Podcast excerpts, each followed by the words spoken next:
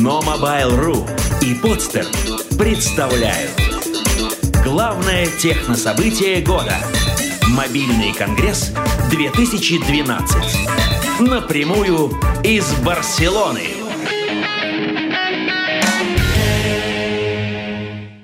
Выставку вполне себе символично открыли китайцы. Компания Huawei устроила самую раннюю презентацию, на которой показала три продукта. Это четырехъядерный смартфон Ascend D Quad. Характеристики его поменялись с того момента, как он был у нас в руках. Мы наконец получили возможность подержать в руках финальный образец смартфона Huawei Ascend D Quad. А, длинное название, а, не сразу, может быть, его можно запомнить, но а, сам гаджет может похвастаться угарными характеристиками. Здесь стоит четырехъядерный процессор а, производства компании Huawei. А, они не говорят, что там за архитектура, а, говорят только то, что каждое ядро может работать на частоте до полутора гигагерц. Здесь стоит гигабайт оперативной памяти, 16-ядерная видеоподсистема, которая позволяет ему работать на 49% быстрее, чем э, решение конкурентов. Вариант XL отличается более мощной батареей, что логично, 4 ядра жрут много. Также китайцы показали планшет. Большой. А, что собой представляет этот гаджет?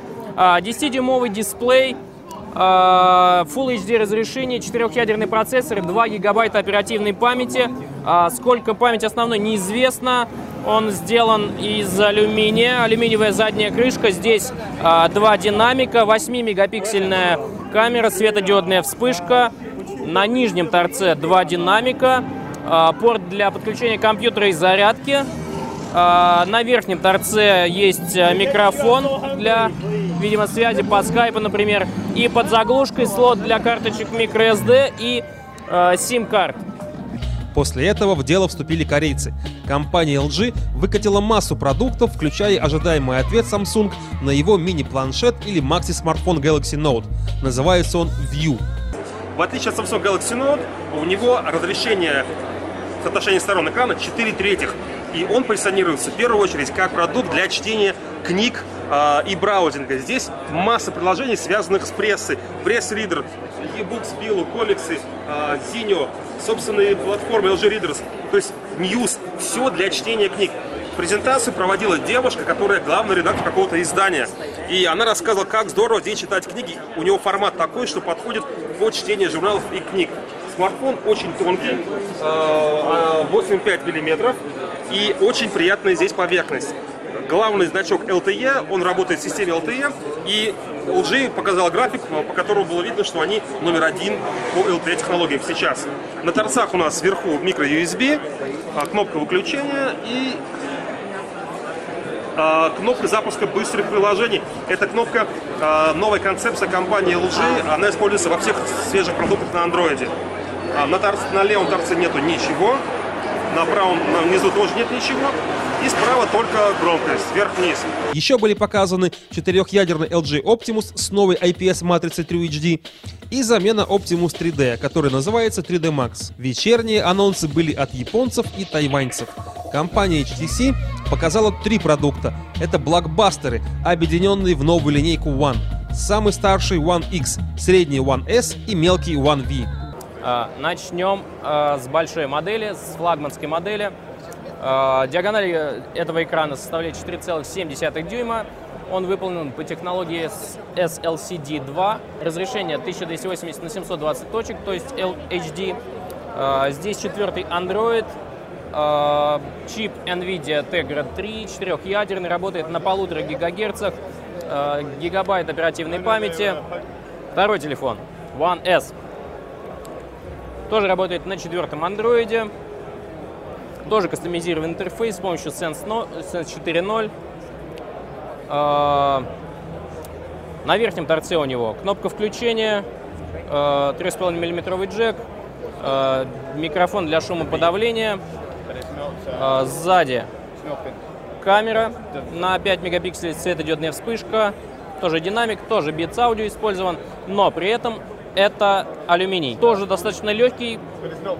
Э, диагональ у него 4,3 дюйма. Разрешение 960 на 540 точек, но Здесь использован супер AMOLED экран, и, на мой взгляд, он несколько ярче, чем SLCD 2. Здесь использован чип Qualcomm, работающий двухъядерный э, чип Qualcomm, работающий на частоте 1,5 ГГц, тоже гигабайт оперативной памяти. Ну и посмотрим на третью новинку, э, которая пока еще не представлена. Can I uh, take third phone? Oh, thanks. Uh, она не до конца допилена еще, это не финальный образец, он даже не включается, можно просто на него посмотреть. Похож на HTC Legend, похож на Hero, например. Вот такие старые HTC-шные мотивы. Мне очень нравится. Диагональ здесь, не знаю, сейчас мы узнаем. what is the size of the screen? 3.7. Uh, диагональ здесь 3,7 дюйма. And, VGA.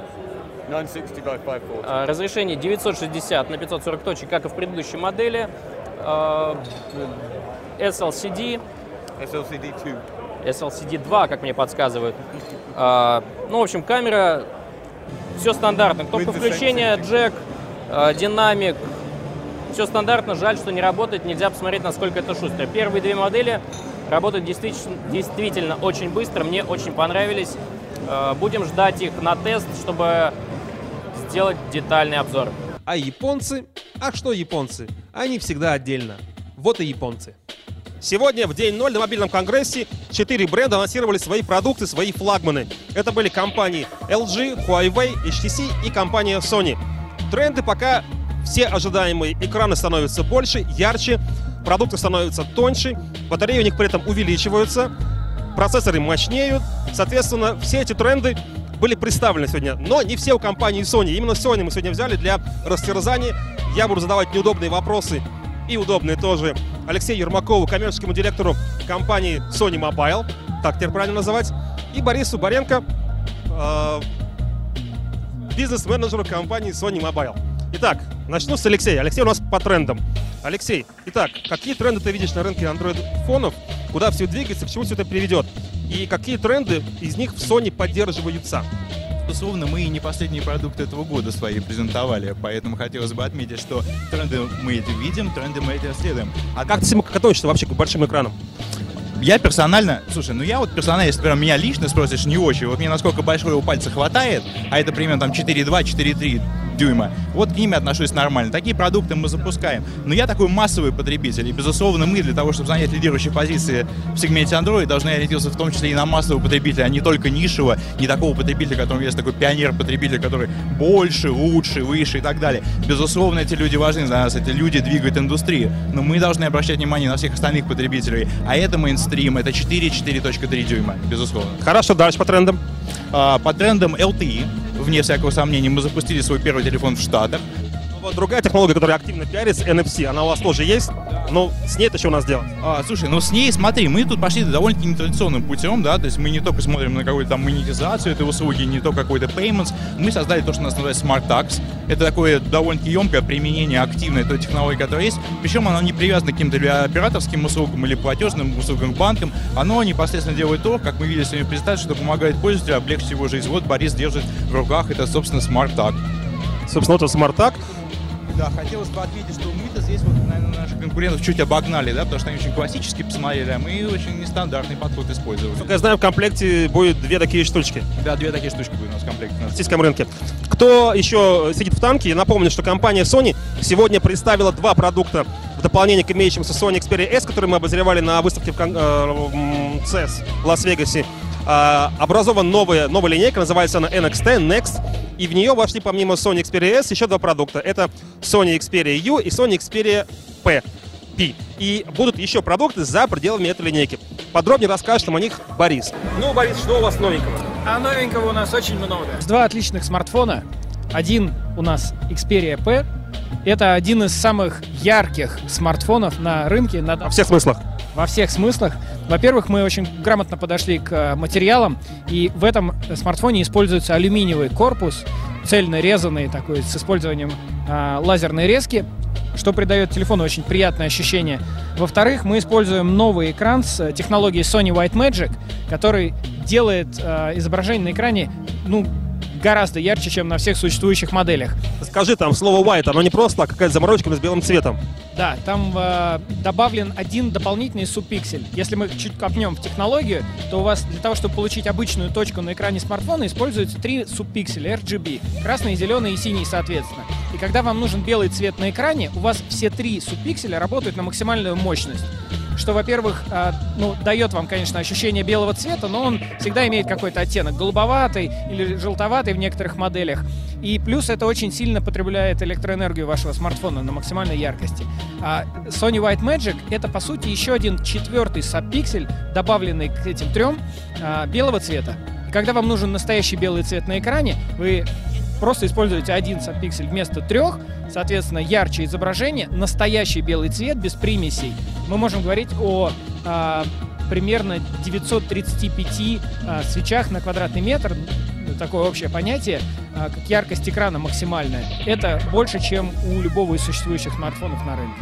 И второй смартфон, который был анонсирован сегодня, это Xperia а, U. Он, скажем, немножко попроще, более бюджетная модель, более доступная, но это как раз а, наши скажем, обещание массовому пользователю принести новые технологии, новые самые последние разработки в массовый сегмент. Не для гиков, а для нормальных людей. Вот. А Xperia U отличается а, двумя интересными вещами. Это, во-первых, а, сменные вот эти нижние части, это если мы говорим про дизайн.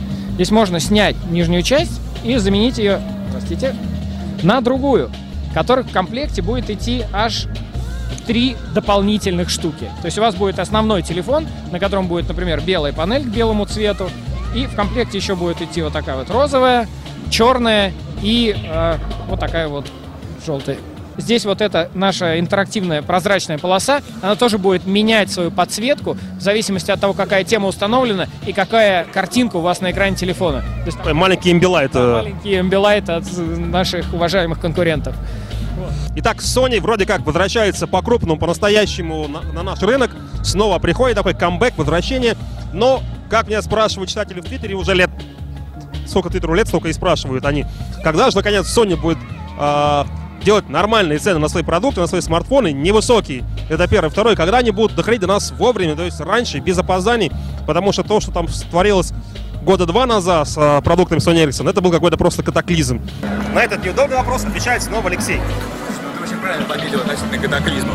Потому что как раз привозить продукты вовремя на рынок нам исключительно мешает катаклизмы. И здесь как бы, наверное, уже грешно мне смеяться, потому что первая большая проблема прошлого года была, соответственно, ужасное наводнение цунами в Японии, которое не позволило нам, безусловно, привезти эти продукты. Природа тут тоже не остановилась. И, э, на... Повысила цены. Нет, не повысила цены. И накрыло нас еще наводнением, соответственно, которое коснулось большое, большее количество представителей IT-индустрии. Поэтому, если у нас ничего, каких-нибудь катаклизм, как я сказал, в следующем году не коснется, то привозить мы все будем вовремя. А цены на нашу продукцию, ну, знаешь, я на самом деле скажу, что они являются абсолютно релевантными. Они являются ничем не отличны от цен в Европе. К сожалению, в России у нас существует отдельное таможенное законодательство, отдельные авторские сборы, как ты прекрасно знаешь, которые включают отдельные замечательные режиссеры и, и же с ними.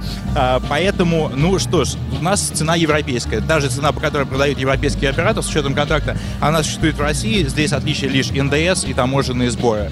Поэтому цена она такая же, настолько же релевантная. То есть, если вы будете покупать в Европе, то вы получите такую же цену. Вопрос, если вы, конечно, можете реверснуть НДС, то это реверс НДС. И тут мы ничего поделать не можем. Здесь уже налогообложение. Все понятно. Все понятно.